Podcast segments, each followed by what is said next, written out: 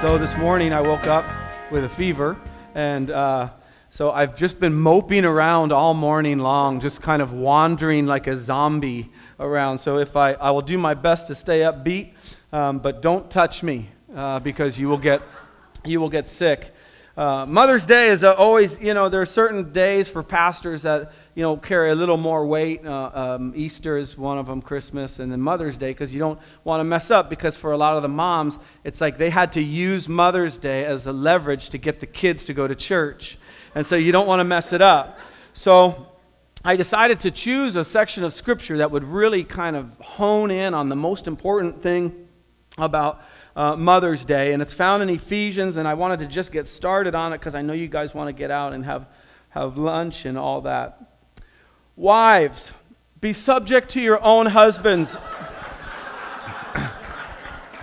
as to the Lord. I felt this was fitting. No, I'm just kidding. We, we are in a, uh, we're in a series called Not Your Sunday School Jesus. And uh, don't, don't send me any emails for that, okay? It was just a joke, okay? So, uh, it's like, oh, I'm gonna, you're texting right now. Okay?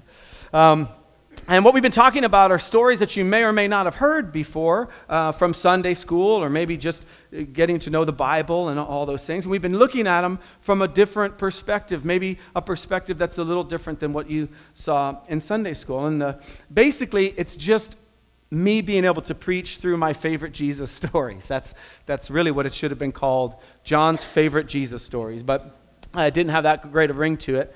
Um, so, what we're going to do this morning is we're going to look at a, an unbelievable miracle. Um, as a matter of fact, there's only two narratives, two stories in the Bible that make it into all four Gospels. One is the resurrection, kind of a big deal. The other one is this particular story. And so um, and, and the story's incredible. And if, if you're new to the Bible or you think it, you know, you're not no, sure if you can uh, believe it or not, with this story, I, I totally get it because it's, it's, it's a miracle. It, it's incredible. And so, just to give you an idea, Jesus is going through his ministry and he's butting heads with the, uh, the Pharisees, the ruling class. And so uh, Jesus is healing people. Jesus is hanging around people that, that you're not supposed to hang around unclean people, sinners, living spring people, okay? Uh, us, me, right? It's just he's hanging around normal people, okay? And, and so the Pharisees don't like this. Also, he's healing people, but he's healing people at a certain time. We looked at this over the last couple weeks when we talked about the man being born blind and uh, Lazarus being raised from the dead. He's doing it on the Sabbath. He's healing on the Sabbath. And this is just getting the Pharisees, they're, they're beside themselves. And so, but there's these crowds that keep following Jesus. So he's on a boat and he lands on shore, and there's just a mass of people. The Bible tells us, as we'll see later, 5,000 people there waiting for him. And so this is where we catch Jesus. Now, what I'm going to do, um, if, if you allow me to, um, because this narrative is in all four Gospels, um, I put it together. We're actually going to be reading and bouncing back and forth between three of them. The Matthew narrative and the Mark narrative are very similar, uh, but John and Luke bring up some really important points uh, as well. So if you see me like popping around from different books, I'm not I'm not messing with the Bible, okay? I didn't, I, am not uh, just picking and choosing what I want. This is the full story uh, that's, that's happening. When Jesus landed and saw a large crowd, he had compassion on them because they were like sheep without a shepherd. And this is super important to get when we, when we, when we step into this story. That Jesus comes off and, and he's looking at these people who are in desperate need of the kingdom of God in their lives. They're following Jesus around. Some of them are, are, are, have friends that are carrying them to just get he, to maybe just have him touch them and be healed. And, and, and uh, you know, I don't know how you think of Jesus when you think of Jesus, but this is the heart of our Messiah. He feels compassion for them. And, you know, I don't know. Again, I might be reading too much into the Bible, um, but I know that Jesus probably knew all of their stories. And when he'd see somebody and look at them in the eye, he'd go, Man, you are just struggling with anxiety.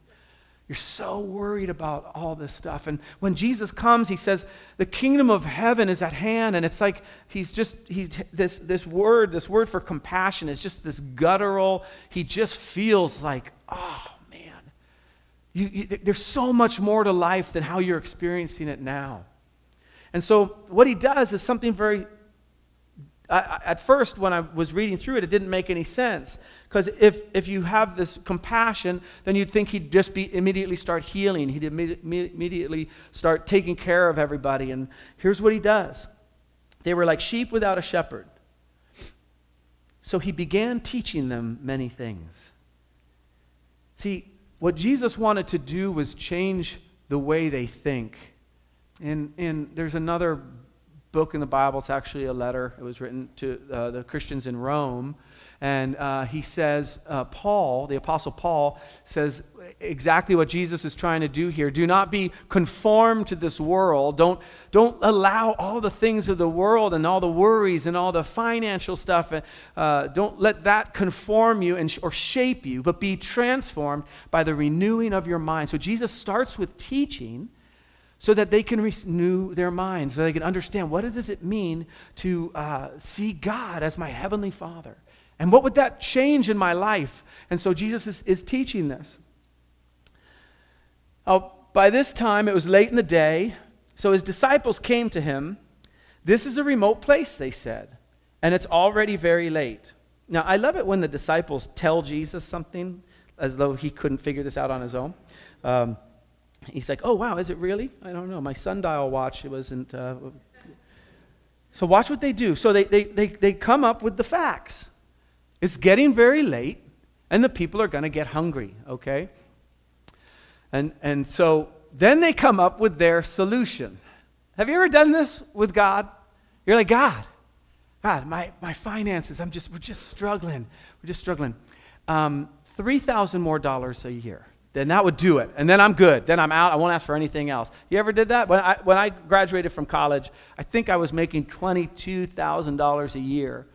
And uh, I remember my uh, thinking, I wonder when I'm going to get a raise. And I remember like bargaining with God, like, hey, God, just seriously, just 25K. Who can't live on 25K? So just three more thousand. Okay, right? The, that raise came. And I was like, yes. And it was like, man, you know, 28 or 29 would be a lot better if I could just do that. And as, as I kept going on and on and on, it, it was never enough. But, but I was always giving God instructions. This is, how, this is the best way to solve it right now. And so this is what they said, said to him Send the people away so they can go to the surrounding countryside and villages and buy themselves something to eat. Do you ever do that with God? Just send them away. Just, God, my boss, just send him away. I just, I don't know. I don't care if he goes to another place and makes 10 times more money. Just send him away. Oh, God, that teacher, please just send her away. Get, get, get, get her out of here. God, my, this, that annoying coworker. God, send him away. Just get him, get him, get him, get him out of here.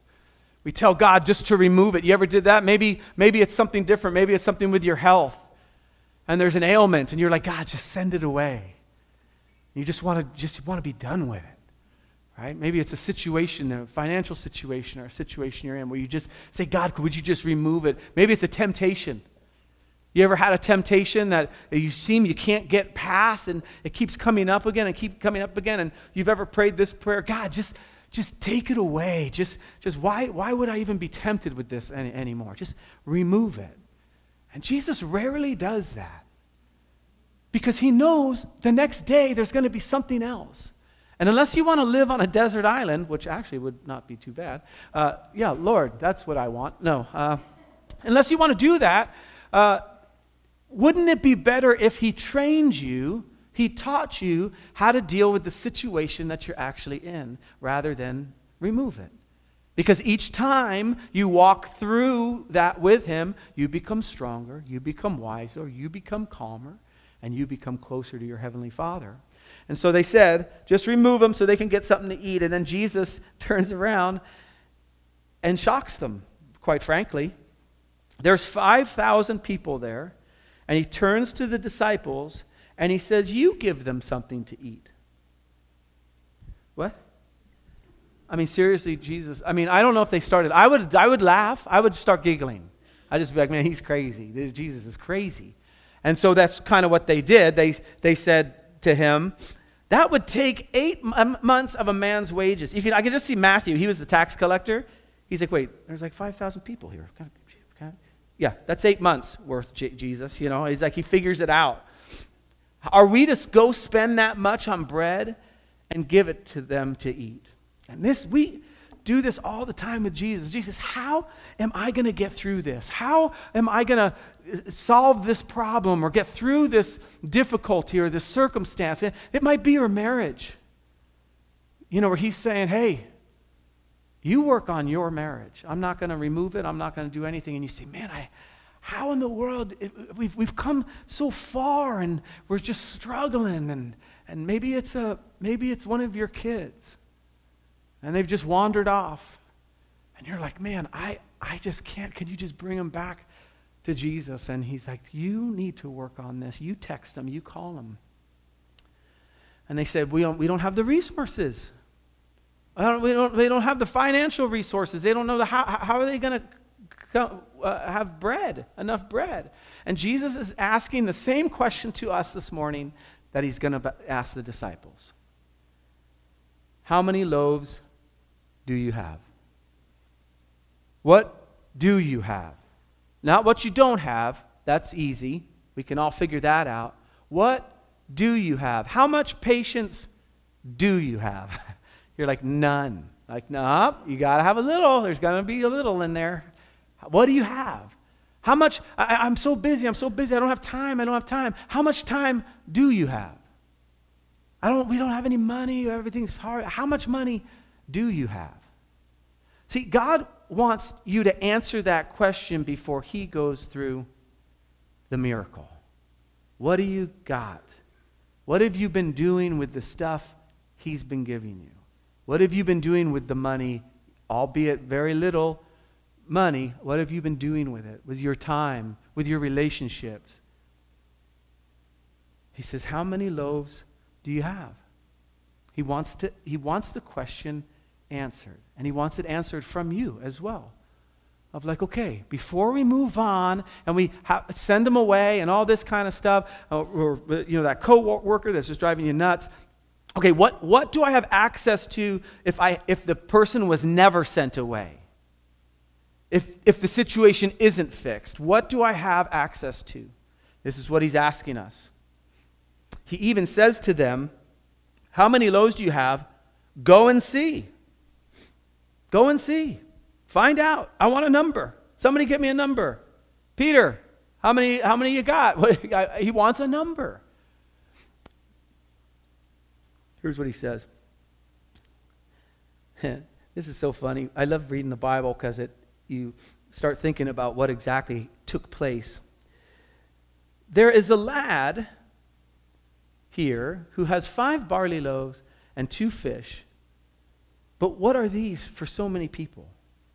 So essentially, if you think about it and you read the Bible, and I, I believe the Bible and I believe this really happened, like 12 burly disciples surround some little kid with his lunchbox. Think about that. And they walk up to him and they're like, hey, what's in your Spider Man lunchbox? The kid's like, what? I don't have a Spider Man lunchbox.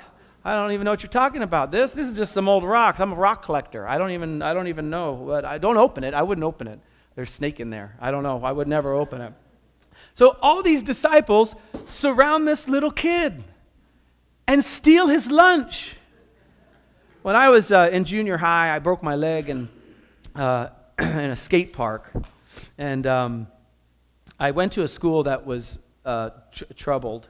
And, um, and it wasn't that safe of an environment for me, especially on crutches. Um, so I was going up the stairs on my crutches, and, and uh, um, somebody tackled me from behind took my wallet and my crutches. so I know exactly how this kid feels, right? He's, he's prepared. He comes with barley loaves and fish. That was his lunch. His mom probably packed it for him.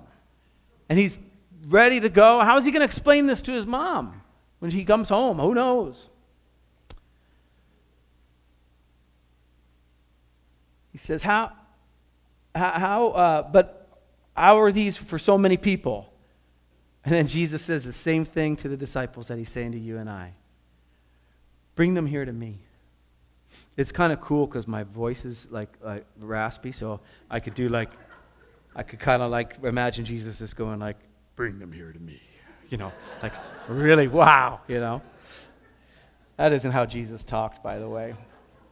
Uh, but this is what he's saying. He, he doesn't say, oh, just five and two. Oh. He doesn't say, hey, how come you didn't, you guys don't have, you stole lunch from a little kid? You didn't bring anything? You had nothing? You didn't bring lunch. You didn't bring any lunch. That's all you got. You stole from a kid. He doesn't say that. He says, he says, what's the number? Okay, bring it to me. This is the exact same thing he's saying to us. That situation you're going through, it seems insurmountable. And he says, Well, what do you, what do you got right now? What do you got? Bring it to me. Bring it to me. See, Jesus can't bless something he doesn't have access to. And so if you have a situation in your life where you're not giving him access to it, you can pray all you want, but it's not going to change until you bring it to him. You literally have to let it go. Maybe it's, a, maybe it's fear. Maybe you have a fear. Maybe what's happening in politics nowadays is just drives you to, you're consumed by it. You're so scared. You don't know what the future of anything is going to be. He says, okay, bring that, bring that to me. Bring it here. No, no, no, no, no. You don't understand, Jesus. You don't know. It's like, bring, bring it to me. Maybe it's an anxiety. Maybe it's a failure. Maybe you're living through, every day you live through an, a failure you'd had when you were in your 20s, 30s, 40s. And he says, What you got? And you say, I got this failure. I have shame. Oh, bring it here to me. That's what he says. And then he says this, which I thought was really cool. This is out of Luke. Luke Luke's gospel is different because he does this careful study. He's almost like a lawyer going through and finding the right facts. And he said to his disciples, Have them sit down to eat in groups of about 50 each. Right? Now, Jesus, Jesus could have just done an I Dream of Jeannie and zapped it, and everybody's like, whoa, I got loaves in my pockets and fish and all this. But he, he gets all syst, uh, systemic, systematic on them. Go into groups of 50. Why? I wonder why he did that. Why, why didn't he just say, okay, start a line? Or, you know, we'll, we'll have it, you know, Ubered over to you or whatever. I mean, like, what, what, what is it about these 50? I don't have the correct answer, but I know what I think. I think this was all for the disciples. Because here's what happens next He has them all sit down in groups of 50. So if you do the math, okay, so you've got uh, groups of 50 and there's 5,000, of them, it's 100 groups, right? Uh, and yeah, it's 100 groups. And so uh, here they are. Now imagine the disciples are sitting out and they're looking over these groups. You got this group here and this group here, and you got five loaves and two fish and you're like, how in the world is this going to happen? Here's what happens. Taking the five loaves and two fish and looking up to heaven, he gave thanks and he broke the loaves. Then he gave them to his disciples to set before the people. Imagine this. You're Peter. You're Matthew, whatever. And all of a sudden, you've got this basket filled with fish and loaves, and you're looking down at it, and then you're looking up at the group of 50, and you're looking down at it, and you're like, the first person you come up to is Pastor Jonathan, and you say, uh, hey, hey, hey, go easy on it, buddy, okay? Don't be grabbing. I got, got all these 50 people. Don't go crazy. You know, you can't have a whole loaf. You got to break a piece off or whatever. And then you go to the next row, and you go to the next row, and you look down, and you say, there, it's still there. And you go to the next row and the next row, and you're starting to go, wait, how is this possible? And you, you go through your whole group of 50. And it's the, it's the closest one, right? It's this one, because that's, that's where you'd, you'd start there. And you, you turn around with your basket because it says they kept coming back to Jesus. And so they turn around and they go back to Jesus. And I, I, I don't know this for a fact, but I'll bet he had the biggest grin on his face. He's like, You knuckleheads were trying to send him away. And look what I'm going to do in the midst of this. Gave him to the disciples to set before the people. They would, would come back, and then they go to the next group of 50. And I wonder if it started out like, well, yeah, you can have a whole fish.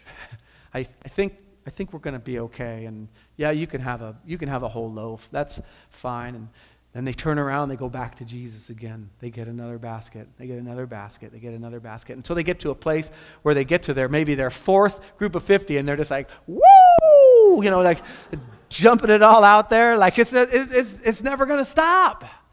Jesus is feeding all these people. Now, can you imagine if Jesus had sent the people away? The disciples never would have seen this. We wouldn't have had this story. All four gospels. He says he also divided the two fish among them all. It's incredible. Listen, you might not think that you have anything to give to the Lord. You might say, ah, you know, I don't, I don't know that much of the Bible. I don't, you know, I don't, I, I, I work, I got two jobs. I don't, whatever you give him, he's going to bless. So maybe it is a little bit. Maybe it is just two crummy fish. He can take that and bless your socks off with it. Now, I'm not saying health and wealth, and if you give to Jesus two fish, you'll fi- have 50 fish and all that. Like it's a little Ponzi scheme, a Jesus Ponzi scheme, or a pyramid scheme, or something like that. It's, it doesn't work that way. But imagine if He took away your anxiety. That would be awesome. If He took away your fear, if He took away your shame, because you were willing to just take it and bring it to Him. And they were all ate and, sat, and were satisfied. And the disciples picked up 12 basketful of broken pieces of bread and fish. And the number of men who had eaten was 5,000, and that was just men. The other, the other um, gospel tells us not including the women and children. And they didn't count them. I don't know who tallied them all up, but just because a little boy had a lunch pail. Now, I want to shift gears for one second because I said it's not your Sunday school Jesus. Who made that boy's lunch? Probably his mom. And his mom probably made his lunch every single day. And it was probably the same thing. And he probably complained, Fish again, mom. Uh. Joey has ding dongs in his lunch, you know, and it's like, yeah. You know, and it's like, if Joey told you to jump off a camel, would you do it? Yeah. Right. That, that mom, th- think, think, think, just, just think of this. I, I want you to connect with this. We say, How much do you have? What do you have?